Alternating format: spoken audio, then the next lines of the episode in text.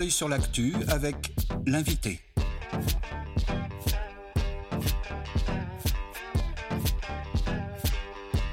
Coup d'œil sur l'actu avec l'invité, l'invité des regards et vous êtes toujours sur Radio Anthropocène en direct du RIS à Villeurbanne pour le festival de l'Anthropocène 2022 euh, et c'est l'heure du coup d'œil sur l'actu de notre invité. Et pour l'émission d'aujourd'hui intitulée L'état qu'il nous faut pour faire face à l'Anthropocène, nous avons le plaisir d'accueillir Daniel Aginsinski. Bonjour Daniel Aginsinski, merci et bienvenue dans Regard. merci d'être avec nous, bienvenue dans Regard sur l'actu et au festival à l'école de l'Anthropocène 2022. Alors Daniel Aginsinski. Daniel vous êtes professeur agrégé de philosophie. Après avoir enseigné à l'université, vous avez rejoint en 2012 le cabinet de la ministre déléguée chargée des personnes handicapées et de la lutte contre l'exclusion, puis celui du ministre de l'Éducation nationale. À France Stratégie, de 2015 à 2020, vous avez coordonné différents travaux portant sur les fractures sociales, la place des experts dans le débat public, la médiation et dernièrement sur les enjeux de soutenabilité dans la fabrique des politiques publiques. Et depuis novembre 2020, vous êtes délégué général à la médiation auprès de Claire Edon, la défenseur des droits. En 2021, vous avez publié avec Romain Baucher et Céline Dagnon L'état qu'il nous faut des relations à renouer dans le nouveau régime climatique. Alors dans cet ouvrage, vous revenez sur la manière dont est structuré l'État français et la façon dont cette structuration affecte l'efficacité de ses agents, les fonctionnaires, et donc son action, notamment autour de la question climatique. Alors Daniel Agassinski, nous faisons face à un défi, l'Anthropocène, mais vous nous dites que nous essayons d'y répondre avec un outil conçu pour toute autre chose. L'État, tel qu'il est aujourd'hui, a été pensé pour répondre à d'autres enjeux. Alors déjà, quels sont-ils Et qu'est-ce qui, selon vous, nous empêche de créer des réponses pertinentes à la situation que vivons actuellement ben déjà, merci beaucoup de votre accueil, euh, même à distance. Je suis ravi de pouvoir euh, échanger avec vous sur ces questions. Vous avez déjà dit beaucoup de choses euh, dans, votre question. Vous avez déjà résumé un, grand nombre des points de départ des points de départ du livre. Pour pour essayer de l'expliquer, on part de l'idée que sans que ce soit une vérité, j'allais dire empirique, historique, mais une question de principe, que l'État, au fond, qu'est-ce que c'est? C'est un outil, une espèce de gros outil euh, très complexe, très très multidimensionnel, une espèce de gros outil dont une société se dote euh, pour euh, résoudre un certain nombre de problèmes, pour traiter un certain nombre de sujets auxquels elle est confrontée. et c'est de cette façon-là, en tout cas, qu'il sait cet État développé, structuré, transformé au cours des, des, derniers siècles et des dernières, des dernières décennies. Euh, c'est pas la même chose, euh, l'état de l'ancien régime et euh, l'état qui commence à créer des réseaux de services publics à la fin du 19e siècle. C'est pas la même chose, cet état de services publics avec des réseaux, encore une fois, de transport, l'école, les postes, etc. Et ce qu'on appellera l'état-providence après la Seconde Guerre mondiale, avec, en tout cas en France, une sécurité sociale construite en lien avec les partenaires sociaux pour assurer l'ensemble des travailleurs contre le risque maladie, le risque vieillesse, etc. Donc on voit bien au fond, aux, grandes étapes euh, de structuration, transformation, consolidation euh, de l'État, qu'on a au fond un besoin social euh, qui est identifié, qui fait souvent l'objet de revendications. on ne sort pas de la Seconde Guerre mondiale avec la sécurité sociale sans les années précédentes de conflits sociaux, 36, les grèves, les premiers, acquis dans ce, dans ce cheminement-là et un besoin social, disons, euh, à laquelle on trouve une réponse collective.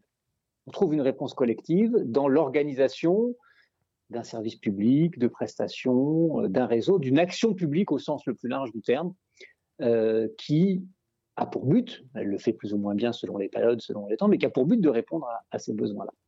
Ça veut dire deux choses aujourd'hui. Ça veut dire qu'il faut d'une part essayer de regarder ce que sont nos besoins sociaux au sens large aujourd'hui, regarder euh, comment ils sont remplis par l'État tel qu'il existe aujourd'hui et se demander si euh, on considère qu'ils ne sont pas parfaitement remplis, ce qui est une hypothèse à prendre au sérieux, euh, de regarder comment, à quelles conditions et dans quelle direction il faut transformer cet appareil, l'État, pour qu'il y qu'il y réponde mieux. Il y a un préambule à ça. au fond, c'est de se dire est-ce que c'est de l'État qu'on a besoin pour répondre à ces besoins-là. Là, c'est toute une partie de ce qu'on essaie d'analyser dans le livre. Euh, sur, au fond, on dit l'anthropocène. Alors, je le dis à la fois parce que je suis chez vous, mais aussi parce que le, mot, je trouve, est important pour euh, euh, voir dans sa globalité une série de défis liés à ce qu'on appelle avec la tour le nouveau régime climatique, hein, pour montrer que c'est pas une espèce de crise passagère dont on va sortir le plus vite possible, l'effondrement de la biodiversité, l'atteinte du fait de l'action de l'homme d'un certain nombre de limites planétaires qui mettent en question l'habitabilité, l'habitabilité de la Terre. Et donc, cette question, ce défi lié à ce que je suis d'accord avec vous pour rassembler sous le terme d'anthropocène, est-ce qu'on a besoin de l'État pour le faire c'est la première question, j'allais dire préjudicielle, la première question à se poser. Mmh. Euh, et il se trouve que euh, dans le débat public, euh, dans les forces politiques et sociales, il n'y a pas d'unanimité sur la réponse à cette question. Pourquoi? Parce qu'on voit qu'est-ce qu'on entend, qu'est-ce qu'on voit dans les, débats autour de la prise en compte de l'anthropocène? On a entendu beaucoup euh, des discours euh, du type ce sont les colibris qui nous sauveront, et que au fond c'était une juxtaposition de gestes individuels, de transformations, voire de conversions individuelles qui, dans la façon de consommer, de se déplacer, allaient permettre de faire cette, cette transformation nécessaire et suffisante pour vivre avec, finalement, ce que l'on sait. il n'est pas absolument sûr que ça suffise à ce stade. En tout cas, il n'y a rien qui, dans l'évolution des trajectoires de euh, production de déchets, d'émissions de CO2, de euh, destruction de la biodiversité, suggère qu'on soit aujourd'hui sur un chemin suffisant de ce point de vue-là. Il y a de l'autre côté, ou d'un autre côté en tout cas, l'idée que, au fond, euh, la technologie va nous sauver, on trouvera l'invention qui va nous permettre de réduire nos besoins énergétiques, de réduire nos émissions de gaz à effet de serre, etc. J'en sais rien. Je ne sais pas. J'ai pas la, j'ai pas le, j'ai pas la, la, la, science euh, ni la pré, la préscience, je vais dire, euh, pour le dire. Mais disons que dans le doute, je suis pas sûr de vouloir faire ce pari-là. Mmh euh, et donc, si on prend au sérieux l'ensemble des transformations, encore une fois, dans nos manières de, voilà, nous déplacer, nous consommer. travailler, communiquer, etc., euh, qu'il faut faire, euh, il apparaît difficilement contournable euh, d'en passer par la puissance publique au sens large, euh, à savoir la capacité collective d'une société à euh, se donner des règles, la démocratie, la loi, la norme, euh, les mettre en œuvre, les faire respecter, l'administration, le contrôle, mais aussi accompagner l'ensemble des acteurs privés, publics, associatifs, entrepreneuriaux, individuels, à engager ces transformations-là. Et c'est de ce point de vue-là que le premier point de du livre l'État qu'il nous faut, c'est qu'il nous faut l'État, en quelque sorte, pour réussir euh, cette dimension-là. Après, la question du comment, mais ça, je, je, je, vous laisse parler. Et justement, euh, l'État actuel, qui a été structuré autour de modèles qu'on peut appeler productivistes, est-ce que cela pose plus largement la question des indicateurs et donc savoir comment ces indicateurs, comme le PIB, sont mobilisés par la puissance publique et traduisent donc son impuissance à agir dans la série de crises et de défis que nous connaissons actuellement, allant, allant de la, du sanitaire au climat? Oui, il y a beaucoup de questions. Il y a beaucoup de questions sur la façon dont euh, le fonctionnement ordinaire de l'État, fait, comme on le disait tout à l'heure, pour répondre à un certain nombre d'objectifs, euh, apparaît comme inadapté pour répondre aux nouveaux impératifs qu'on a identifiés. L'État euh, dont on hérite aujourd'hui, il est le résultat, en gros, sur ces grandes dimensions de deux de, de, grands moments, c'est-à-dire l'État-providence euh, de euh, l'après-seconde guerre mondiale, euh, qui a pour but, notamment par la redistribution fiscale, la sécurité sociale, de partager de façon acceptable les gains de productivité et les gains de richesse produits par l'accroissement de la production, compromis social-démocrate, disons, d'après-guerre, et plus récemment, dans le tournant qu'on appelle néolibéral, de euh, mettre euh, la puissance publique, la règle de droit euh, au service du marché et de l'expansion de l'action de, l'action privée et de la et de la et des échanges marchands. Et donc on voit bien que avec ces deux logiques-là qui se superposent en partie, l'une n'ayant pas complètement écarté l'autre, on continue d'avoir une sécurité sociale, on voit bien qu'avec ces deux logiques, finalement, on est entraîné, l'État lui-même est entraîné dans le besoin euh, relativement sans limite d'extension du champ euh, euh, des échanges marchands et de la production marchande. pourquoi? Pour le faire très simple, bah, parce que si je suis l'État, si je dois distribuer des retraites, des prestations sociales, des allocations chômage, distribuer des services publics, satisfaire des besoins sociaux, que je le fais en le finançant par l'impôt, par les cotisations, euh, eh bien, pour satisfaire un nombre croissant de besoins, j'ai besoin euh, euh, d'une ressource elle-même croissante. Et tant que cette croissance est libérée, tant que l'action publique est libérée en euros, j'ai besoin de faire rentrer des euros dans les caisses de l'État et de la protection sociale. Or, aujourd'hui, on sait assez bien qu'on a du mal, beaucoup de mal, à découpler déjà de façon relative, encore plus de façon absolue, l'empreinte euh, carbone de la production et l'empreinte ressource de la production euh, du PIB. Et donc, en un sens, l'État aujourd'hui est dans une euh, spirale difficilement évitable de recherche de, croissance. c'est pour ça que moi, au fond, on en parle peu dans le livre de ça, mais la question autour des indicateurs et du PIB, on tourne autour depuis 50 ans, hein, quand même maintenant. Les critiques du PIB, ça fait 50 ans qu'elles sont formulées, sans produire d'effet. À mon avis, pour une raison assez simple, c'est qu'au fond, on dit toujours le PIB, c'est un mauvais indicateur parce que ça euh, contre comme positif des externalités négatives, etc. Et je suis pas sûr, en fait. Je pense que le PIB est un très bon indicateur, mais d'une chose très simple, du, de la base fiscale de la puissance publique. Euh, en gros, c'est à peu près un pour un. Euh, si dans mon pays, PIB augmente d'un, j'augmente la ressource fiscale d'un. Et donc, aujourd'hui, on ne peut pas demander à quelqu'un qui est responsable d'une puissance publique, chef exécutif, de dire PIB, je m'en fiche euh, PIB Jean parce que c'est vraiment sa, base ressource pour euh, conduire son action, euh, euh, son action publique. Et donc, de ce point de vue-là, cette, question de, cette question des indicateurs, il ne s'agit pas de dire qu'on va forcément écarter, écarter le PIB de, de, la réflexion sur, sur l'action publique. Ça veut dire que ce qu'il faut transformer, vous parliez tout à l'heure de l'efficacité de l'efficacité de l'État, c'est y compris les critères de cette efficacité euh, de l'action publique, c'est au fond d'arriver à découpler non pas tellement euh, PIB et carbone, c'est compliqué, non pas forcément à part PIB et bien-être et action publique, mais au fond euh, carbone et bien-être. dire en quelque carbone, carbone, ressources, biodiversité, etc. empreinte écologique et, bien-être. Et finalement, ça suppose au fond, d'en passer par une refonte assez conséquente, assez, assez importante euh, des circuits, dire des circuits cérébraux, des circuits mentaux de l'État, euh, de la façon dont il euh, conçoit, prévoit, produit, met en œuvre et évalue et évalue son action. Et le problème, c'est qu'effectivement, on s'est, un peu lié. Vous évoquiez tout à l'heure dans le, dans le, dans le, point d'info le débat mis au jour aujourd'hui sur la question des, des cabinets, du recours des cabinets.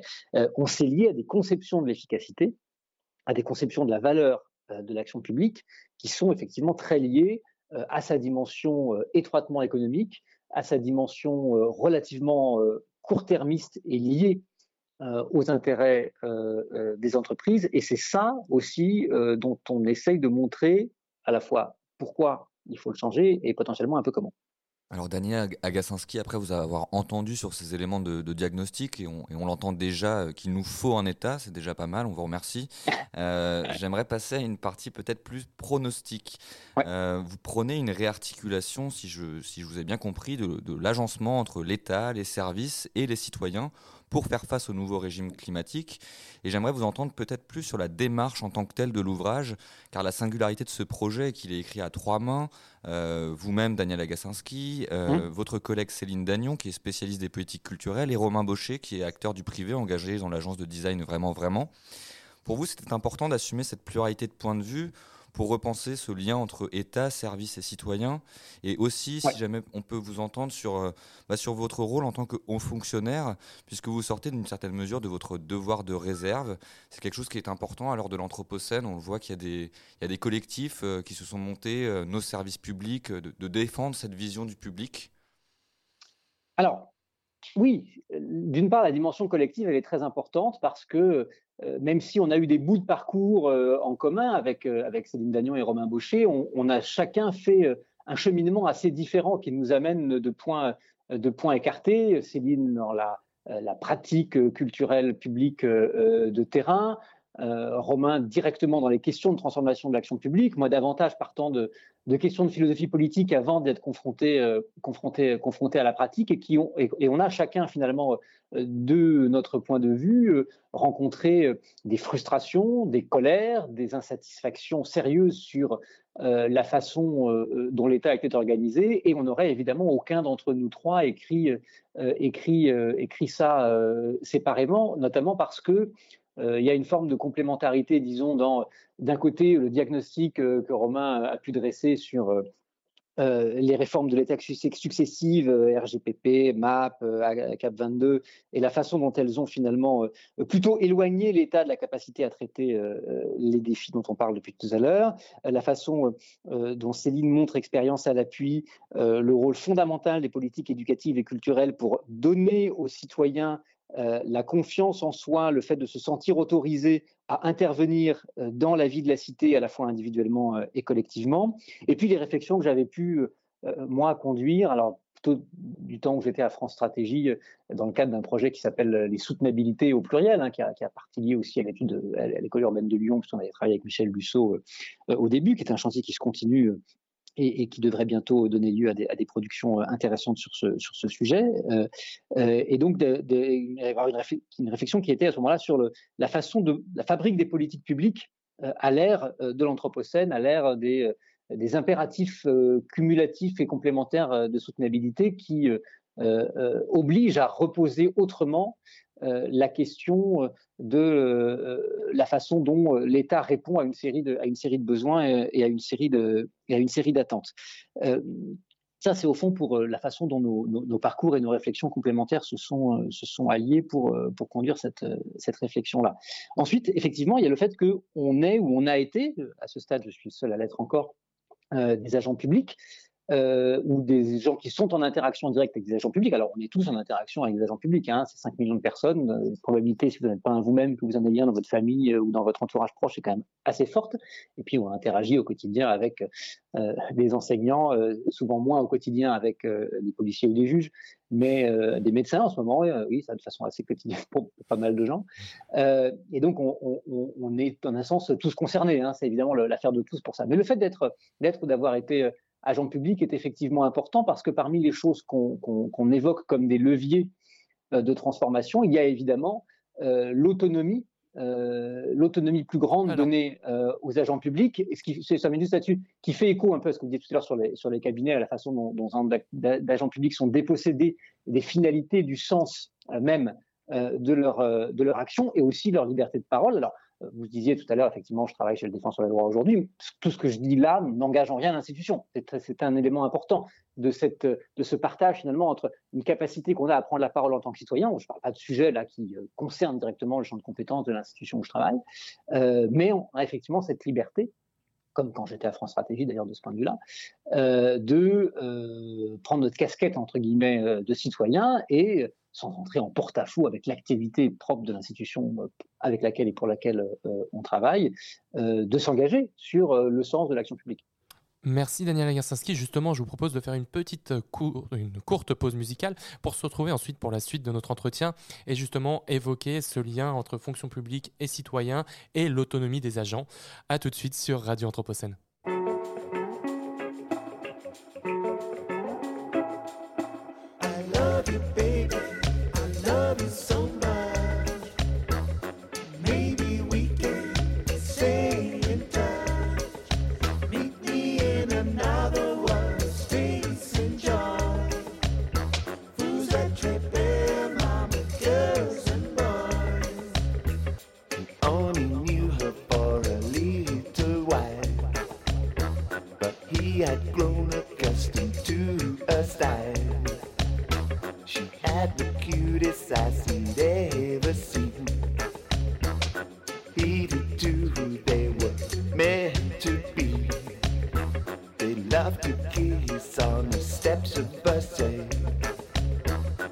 look like rain, mama birds to fly. I love you, baby. I love you so much.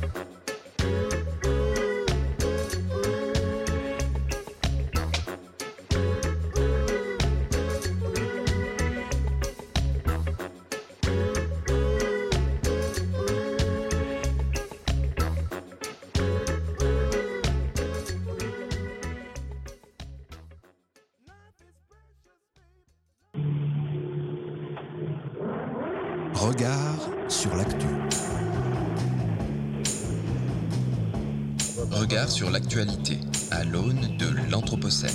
Regard sur l'actu.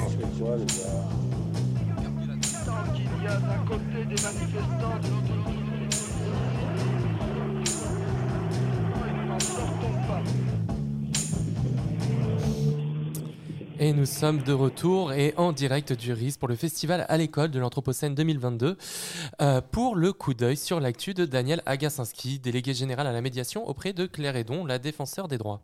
Alors dans votre ouvrage, Daniel Agassinski, vous parlez d'une reconsidération des citoyens, de ce besoin de reconsidération, qui, ces citoyens qui ne sont plus pris en compte, euh, qui sont en fait pris en compte comme des simples consommateurs par l'État, mais voilà, et ce besoin en fait de, renouer ce lien avec l'État. Et, vous parlez d'un État qu'il nous faut, euh, un besoin de remettre la démocratie euh, au sein d'un sujet qui est confisqué par la technique et l'expertise. Alors comment est-ce qu'on rend plus abordable ce dialogue entre pouvoir public et, citoyen et comment on renoue cette relation de confiance envers le service public à, l'heure de la dématérialisation, à l'heure de la complication aussi bah, de, communication avec l'administration qui est ressentie par l'usager? Oui, vous, avez raison de mettre le, nous euh, en avant. Effectivement, euh, ça fait partie de, ce sur quoi on a vraiment voulu mettre mettre l'accent, c'est celui du rapport euh, collectif euh, à l'État, euh, qui passe à la fois par la dimension démocratique de la délibération sur le sens et les finalités de ce que fait l'État, de, l'action publique, mais aussi qui passe par un dépassement, disons, de la relation strictement individuelle que la logique des services publics vus surtout comme des services et pas comme des choses publiques a tendance à nous, euh, à nous, euh, ce vers quoi ça a tendance à nous, à nous conduire.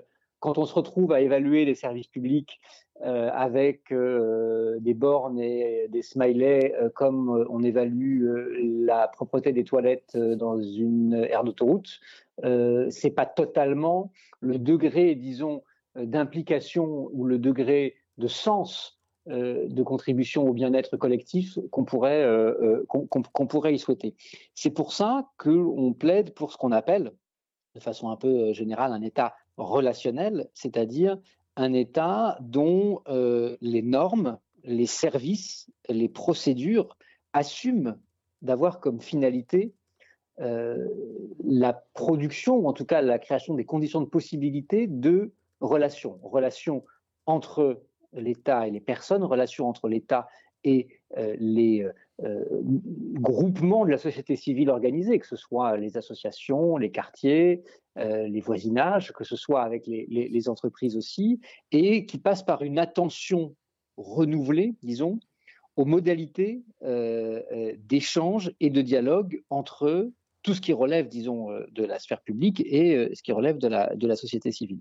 Vous l'avez dit, effectivement, on a une conception, alors il faut nuancer. Euh, le téléphone revient dans les services publics. Euh, euh, il y a une prise de conscience hein, qui existe sur ces questions-là, mais on a eu, en tout cas, pendant un temps, important, un objectif de dématérialisation totale des échanges avec l'administration qui a pu s'apparenter et qui peut encore, dans un nombre significatif de situations, s'apparenter à une déshumanisation. évidemment que la déshumanisation, de ce point de vue-là, est le socle du délaissement, voire du rejet de l'État euh, par euh, les gens qui ne se vivent plus du coup comme citoyens sujets de droit et donc interlocuteurs dignes de respect par, par une institution, mais au fond des consommateurs plutôt moins bien traités que qu'ils ne le sont qu'ils ne le sont dans le dans le public. Alors comment ouais. Pardon. Et justement à ce sujet-là vous parlez également des endroits où se joue la relation entre les citoyens et l'État. Et vous plaidez pour des nouveaux lieux pour de nouveaux liens. Qu'est-ce qui ne va pas dans nos mairies, nos bureaux de poste ou autres préfectures? Alors euh, bah, bureaux de poste, il y en a quand même beaucoup moins qu'avant c'est déjà un élément de choses qui va, qui va moins bien. Euh, dans les préfectures, bah, aujourd'hui, vous ne pouvez plus y aller que sur rendez-vous. C'est difficile de trouver euh, quelqu'un qui répond euh, à vos demandes, que ce soit pour faire une carte grise ou un permis de conduire ou pour demander un renouvellement de titre de séjour si vous êtes, si vous êtes une personne étrangère en, France. et la dimension, disons, proprement relationnelle du service a été pour des raisons de coût, disons-le sans, hésitation, a été pour des raisons de coût euh, secondarisé, voire écarté, au profit euh, de logiques de euh, prestation de services aussi rapides et efficaces que possible. Quand vous avez quelqu'un dans une préfecture qui vous dit moi je suis pas là pour expliquer aux gens à quoi ils ont droit ou leur donner une information sur l'état d'avancement de leur dossier mais mon but c'est de délivrer euh, des obligations de quitter le territoire français au titre de séjour, on voit qu'on a appauvri, euh, voire euh, ramené à l'os, voire à zéro, la dimension, la dimension relationnelle de, de ce service, de ce service-là. Évidemment, je prends l'exemple le plus, le plus, le plus radical de ce point de vue-là. Et ça, ça, découle en partie, disons, d'un discours et d'une pratique de euh, dévalorisation euh, de l'agent public, du fonctionnaire. Hein. Émilien Ruiz vient de sortir un livre qui s'appelle Trop de fonctionnaires, pas d'interrogation, qui fait l'histoire de façon remarquable euh, de cette tendance forte à considérer que par principe le fonctionnaire est de trop alors justement, justement Daniel Lagarcinski, vous devancez ma, question, c'est parfait. Euh, je voulais vous entendre sur justement la question de ces fonctionnaires, de ces agents de l'État. Comment peut-on expliquer cet a priori français, cette critique à l'égard de ce fonctionnaire qui est vu comme un ennemi, un privilégié, qui aurait trop de vacances, qui bosserait pas? Comment on peut redonner du sens à la mission des agents en tant que telle et changer également le regard des citoyens à leurs égards D'autant qu'on observe, comme vous le dites, une course à l'échalote, à la suppression des fonctionnaires, 500 000 par-ci, 300 000 par-là. Est-ce qu'on n'est pas en train de construire un service public de pauvres, un pauvre service public, une société à deux vitesses qui se construirait avec une tendance à la privatisation finalement? Oui, oui, ces tendances-là ne, sont pas nouvelles et c'est pour ça que les, leviers pour les contrarier sont, euh, sont, difficiles à, trouver. Ce qu'on évoque, nous, dans le livre, c'est déjà effectivement la façon, vous parliez de changer le regard, la façon dont on parle euh, de ces métiers-là. Évidemment, quand on dit fonctionnaire, on a un double euh, problème qui est d'une part l'abstraction de la tâche, on ne voit pas ce qu'ils font, et ensuite la focalisation sur le statut, qui est d'ailleurs très loin de couvrir l'ensemble des agents publics aujourd'hui, puisqu'il y a un nombre important euh, de contractuels et de, précaires. et donc, quand on dit fonctionnaire, effectivement, on ne voit pas, on ne voit pas l'utilité sociale, on voit simplement la dimension plus ou moins protectrice du statut. Euh, c'est toujours plus compliqué de dire qu'on va supprimer euh, X mille enseignants, X mille infirmières, X mille policiers, X mille magistrats, X mille euh, surveillants pénitentiaires. Et donc, la, bataille, j'allais dire, culturelle sur le sens de l'action publique et sur le sens du métier, des métiers des agents publics, elle est d'abord dans la réaffirmation des métiers, des professionnalités, des rôles de chacun de ces agents, de ces agents publics qui remplissent tous un rôle, y compris ceux qu'on appelle parfois de façon abusive administration euh, administrante, euh, qui, euh, dans l'édiction de normes et le contrôle, par exemple, de l'édiction, de, de, l'application de ces normes, contribuent aussi à l'action publique et à notre capacité non seulement à vivre ensemble, mais à maîtriser notre destin commun, y compris dans cette situation particulièrement compliquée qu'est l'Anthropocène. Et de ce point de vue-là, nous, on, évoque rapidement dans le livre aussi le, les mirages de ce qu'on appelle parfois euh, de façon tentante la simplification. Qu'est-ce que c'est que simplifier? Est-ce que c'est euh, euh, supprimer un nombre important de normes, d'agents, de, règles et de et d'outils de, de, redistribution? Au fond, est-ce que derrière la simplification, on n'a pas la défaisance progressive de l'État dont il nous semble qu'elle au-delà de plein de difficultés qu'elle poserait, elle nous rendrait notamment incapables euh, d'organiser euh, une transition écologique digne de ce nom, qui va supposer de la norme, du contrôle, de l'agent public, du service de proximité, y compris en remplacement de certains biens de consommation qui sont peut-être plus intensifs en carbone et moins intensifs en travail. Et alors dans cette grande réforme de l'État que vous plaidez, à moyen terme, vous proposez de réinstaurer des organes capables de penser une planification écologique et sociale. Alors déjà, qu'est-ce que vous entendez par ce retour au plan? Et plus largement, ça pose également la question de l'articulation démocratique de l'action de l'État. Comment un retour donc au plan ou à une planification écologique, est-ce que ça ne risquerait pas d'exacerber à nouveau les tensions existantes aujourd'hui autour de la figure donc de l'expert dont on a parlé un petit peu tout à l'heure et en faisant en sorte euh, une sorte de boîte noire sortie du jeu démocratique dans laquelle les élites intellectuelles décideraient du sort de tous. Vous, avez complètement raison, vous mettez le défi essentiel, c'est-à-dire que planifier, euh, planifier la transition, ça ne sera, ça ne fonctionnera et ça ne sera euh, non seulement accepté, mais même désiré et engageant euh, pour l'ensemble d'entre nous euh, que si ça résulte d'un processus euh, hautement, démocratique. Et c'est vrai que c'est la critique qu'on peut faire en partie à la planification à la française des années d'après-guerre, qui certes était d'abord, et ça on, tient à le rappeler, un exercice de concertation. Ce n'était pas trois technocrates sur un coin de table qui disaient combien il fallait produire de blé, d'acier et de voitures dans tout le pays. C'était un processus de concertation avec à l'époque les, forces vives de la nation, les partenaires sociaux. C'est sûr qu'à l'époque, on avait une société qui était sans doute moins complexe qu'aujourd'hui. Vous mettiez le CNPF et la CGT autour de la table et vous aviez une partie importante des forces sociales. Aujourd'hui, vous ne pouvez plus faire comme ça. Euh, et le besoin de concertation euh, euh, multi-étage, multi-niveau est, beaucoup plus, est beaucoup plus évident.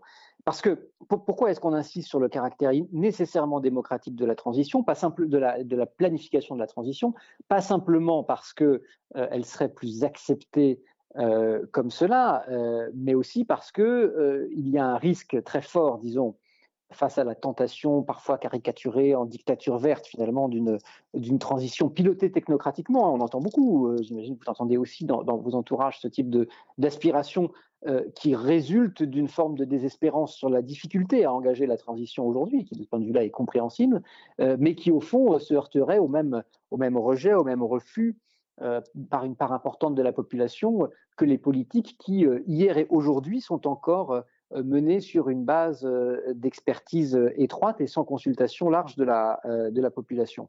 Or, et à la fois, Daniel Agassinski, donc on, l'entend, il faudrait refaire vivre le débat, le débat démocratique à toutes, les, à toutes les échelles, pardon, en remettant le citoyen au cœur de la fabrique des politiques publiques. Euh, mais en réalité, comment acculturer les citoyens à faire l'expérience de la démocratie en tant que telle euh, alors que bien souvent, donc on est critique à l'égard de ces fonctionnaires, mais en même temps, on est dans une posture qui est uniquement réactive, on critique, on critique, mais est-ce qu'on sait, on sait réellement participer encore en France et quels seraient les, leviers pour, pour, euh, pour, donner ce pouvoir d'agir et faire l'expérience de la démocratie euh, par les habitants en tant que tel ce que, ce, que, ce que vous évoquez, euh, Bruno Latour le résume par une, formule qu'on aime bien qui est qu'au fond, alors ça ne concernait pas que les Gilets jaunes en tant que ce mouvement en particulier, mais qu'au fond, euh, le, rapport aujourd'hui des citoyens, dans lesquels je m'inclus, euh, avec la puissance publique, c'est un peu des muets qui essayent de parler à des sourds. C'est-à-dire qu'au fond, c'est ce que vous dites, euh, les modalités de la participation aujourd'hui ne parviennent pas à articuler un discours qui soit à la fois une, revendication, une proposition et, un début d'action qui puisse être absorbé et incorporée, disons, par euh, l'action publique telle qu'elle euh, telle qu'elle fonctionne.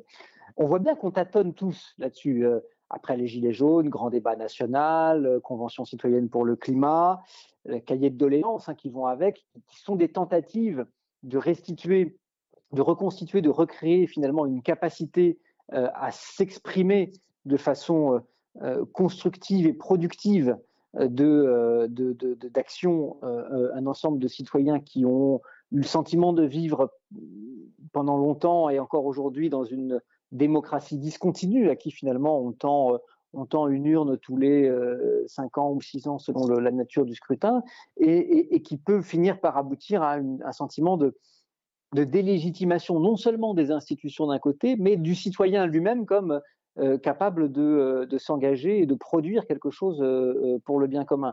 Bah, ça passe, ça suppose de, se donner le temps long. Hein. celui qui vous dit euh, euh, j'ai euh, un remède pour demain recréer les conditions d'une participation démocratique épanouissante pour toutes et tous, je ne pense pas qu'il faille le croire. ça suppose du temps long et des structures qui favorisent l'engagement par l'éducation, par l'action la, culturelle et associative locale. Moi, on parlait de casquettes diverses et variées tout à l'heure. Il se trouve, je suis très engagé dans une association de quartier qui anime un lieu justement de, de partage, de convivialité, d'accompagnement social et administratif et de débat. Et on voit bien que des gens qui passent du temps dans ce type de structure sont, au bout du compte, se sentent en tout cas beaucoup plus autorisés à prendre la parole en public, à contribuer par leur analyse des enjeux contemporains à un point de vue sur le bien commun. Et, ce sont des choses qu'il faut développer on ne recréera pas une société de la participation simplement avec des institutions qui viennent d'en haut. Eh bien, merci beaucoup à Daniela Gassinski. Notre entretien doit malheureusement toucher à sa fin. Je rappelle que vous êtes délégué général à la médiation auprès de Claire Edon, la défenseur des droits. En 2021, vous avez publié avec Romain Baucher et Céline Dagnon L'état qu'il nous faut, des relations à renouer dans le nouveau régime climatique. Merci beaucoup et à bientôt sur Radio Anthropocène. Merci à vous. Bonne journée.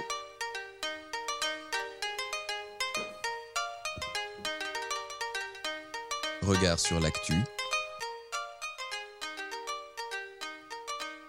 Regard Anthropocène sur l'actualité.